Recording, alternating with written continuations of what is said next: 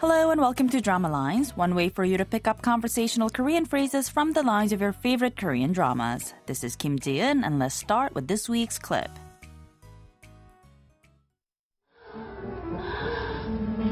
강태야, 음악 좀 느린 걸로 바꿔줘.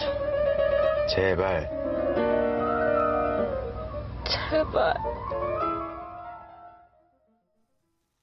Taking a look at those lines one more time. First, we hear 여름 pleading to Taeha, saying, Can you change the music to something slow? And Taeha says, Say please, as in 제발. And to that, 여름 responds by actually saying 제발, meaning please. This week's expression is 제발, meaning please. Let's listen to the clip again. 강태야, 음악 좀 느린 걸로 바꿔줘. 제발. 제발.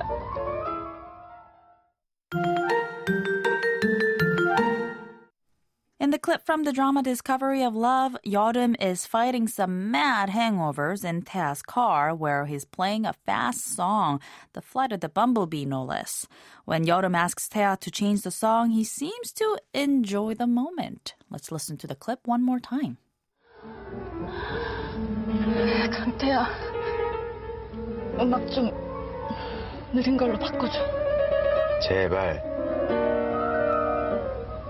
제발. 제발 simply means please, but it's not like the light-hearted please we say in English every day when asking someone to sit down or to pass the salt, but it's a more serious and earnest please that's really used for an actual plea or an urgent request.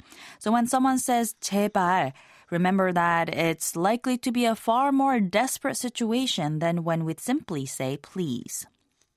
The word 제발 is an adverb, and as I mentioned earlier, and as we heard it on the clip, it is often said on its own. But it is just as often used as part of a sentence. For example, 도와주다 means to help, and 도와줘 is the casual request form of 도와주다. You can add the word 제발 and say either 제발 도와줘 or 도와줘 제발 to mean please help. To be polite, you can say 제발 도와주세요 or 도와주세요 제발. You can also break down the two clauses and say 도와주세요 제발요. 제발 제발 제발